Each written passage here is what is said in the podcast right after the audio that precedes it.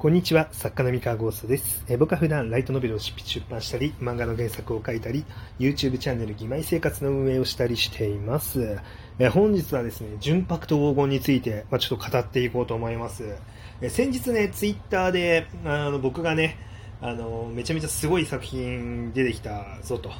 うん、いうふうにまあ紹介したんですけれども、こちらですね、あの MF 文庫 J で1月に発売予定の、まあ、純白と黄金という新シリーズがありまして、でまあ、こちらね、あの僕あの、作者では全くないんですが、まあ、めっちゃ応援してるということで、え以前僕のね、生配信とかに来てくれたりとかしてる方は、もしかしたら、あの僕が最近ものすごいパワーのある作品を読んで、まあ、めちゃめちゃ推してるものがあるみたいな、うん、話をし,、ね、あのしたのを聞いたことがある人がいると思うんですけれども、えこちらの作品でございます。はい。純白と黄金でございます。で、まだね、何のことかちょっとわからないっていう方はですね、一旦この放送ね、ちょっと止めて、一時停止してもらって、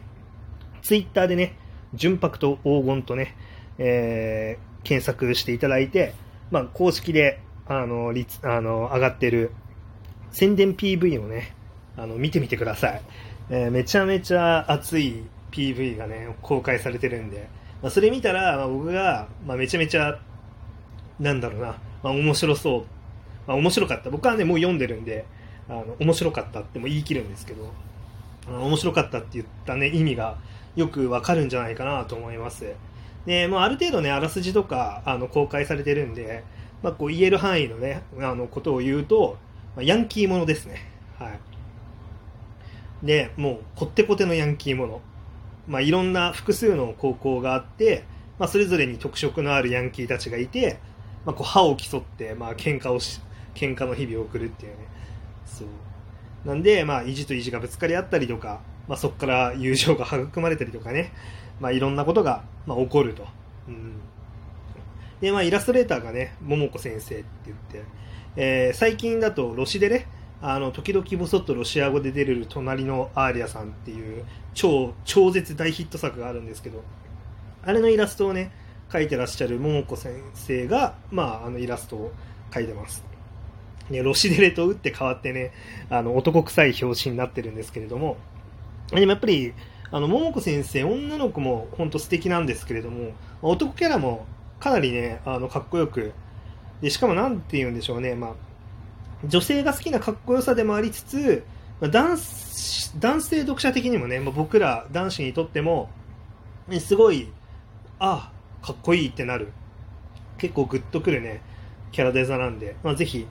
あの、見てみてください。うん。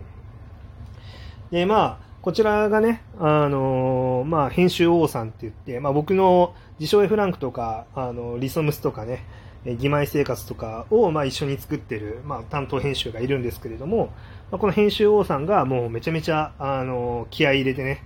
あ作ってる作品で、まあ、その、こう、なんだろう、縁もあってね、あの、事前に読ませてもらったりとかしてるんですけれども、いや本当に、なんだろうな、もう、エンタメって感じですね。久々にこんなに熱く面白いエンタメを、まあ、見たなっていう。で、なんかこう、これ本当、発売されたらぜひ読んでほしいなと思うんですけど、あの、文章力がすごい。なんていうか、なんだろうな、なんか日本語の正しさがどうこうとかっていうのじゃなくて、なんかこう、表現にものすごいパワーがある。なんかこう、ヤンキー作品書くんだったら、確かにこれぐらいのパワーだよねっていう、そういうレベルの、なんか、もうパッションがこもってるんで、これはかなり強い作品だなって。うん、まあなんか多分文章の一個一個もね、編集王さんもかなりこだわって、多分赤入れとかをしてるんだろうな、きっと。まあ作者自身もね、もうめちゃめちゃ天才だと思うんですけど。でこれは、まあすごい、あの、本当に面白かった。うん。まあまだね、あの、発売が1月なんで、まあ来月になってくるんで、まあ全然先の話だから、まあまた近くなったら、まあいろんな話をしようかなと思うんですけれども、まずはね、あの、ツイッターフォローしてもらって、まああの、純白と黄金の公式ツイッターフォローしてもらって、あまあ PV もね、ぜひ一度見てみてください。うん。でね、こう、や、ここまでコテコテのヤンキーもののラノベって存在しなかったと思うんですよ。まあ今まで。こう、割となんだろうな、うーん、線の細い感じの主人公で、こう、回していく、知恵と、知恵とか頭を使って、まあ、事態を切り開いていく系統のジャンルだったりとか、あとはそのゲーム世界だったりとか、まあ、魔法が使えたり、超能力が使えたりっていうので、結構なんかこう、ヤンキーとはちょっと違う文脈の作品が多かったかなって思うんですよね。一番近いのが、まあなんかデュラララとかかな。まあもう、デュラララも結構何年も前に遡っちゃいますけど、あれは、まなんかヤンキーというかそのギャングだったりとか、まあなんかそういうちょっと不良っぽい価値観のね、キャラクターの多いあの作品だったかなって思うんですけど、そうそう。だから本当にね、すごいラノベ業界ではかなり新鮮な題材、でそこに踏み込んでいるっていうのも、まあ、かなりあの好感度の高いあの作品ですね。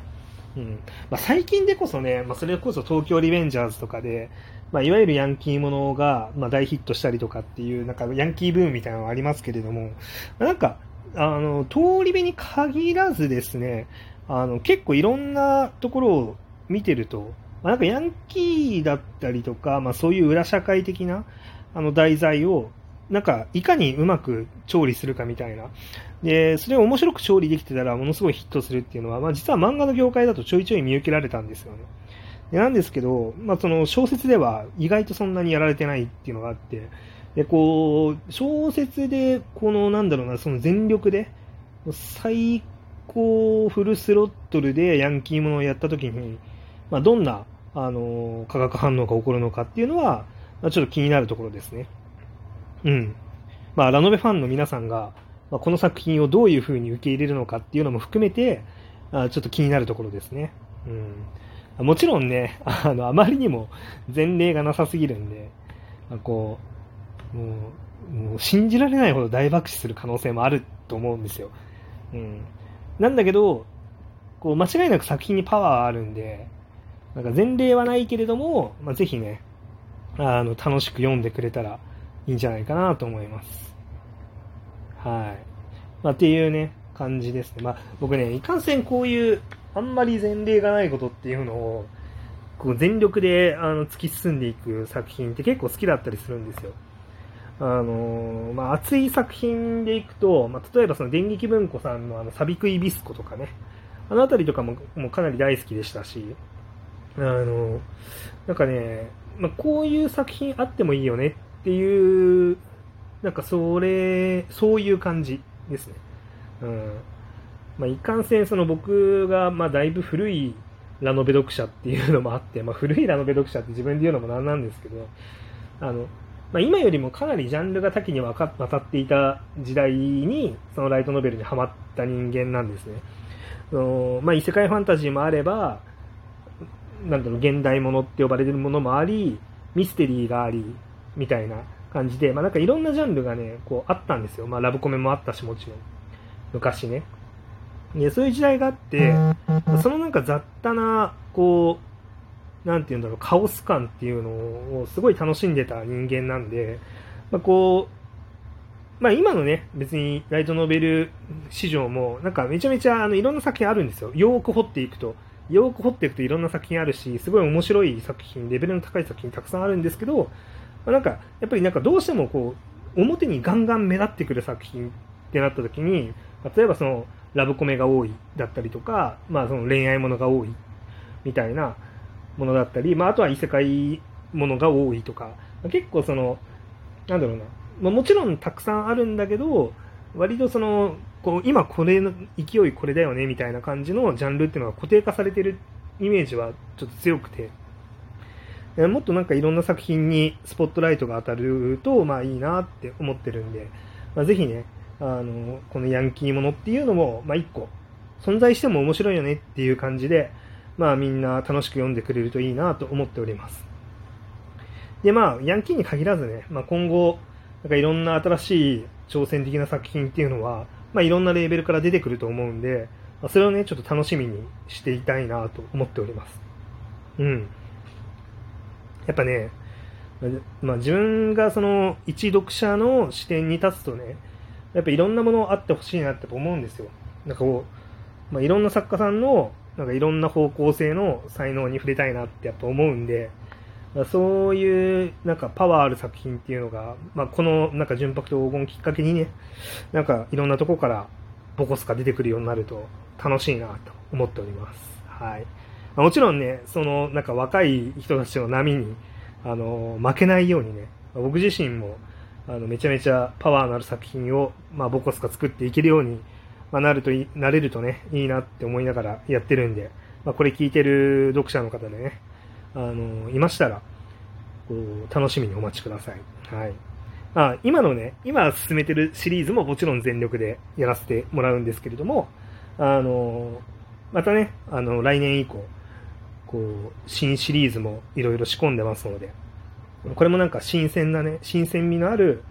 まあ、作品になるのかなわかんない。僕にとっては新鮮味のある作品だなって思いながら作るんですけど、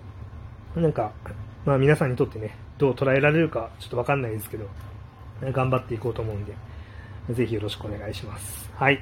というわけで、まあ、今日は純白と黄金の話と、まあ、それに触発されてね、なんか、いらんいろんな才能がなんかざわざわし始めるんじゃないかっていう予想と、まあ、あとは自分自身もね、そのざわざわし始めたなんか大勢の才能たちに押し流されていかないように、ちょっと全力で頑張っていこうと思ってますっていう初心表明でございました。はい、というわけで今日の話は以上となります。え普段、あの、いろんなね、あの質問に答えたりとか、え、まあいろんな業界で気になった話とかをあペラペラ喋る放送ですので、まあよかったら他の放送も聞いてみてください。それでは以上です。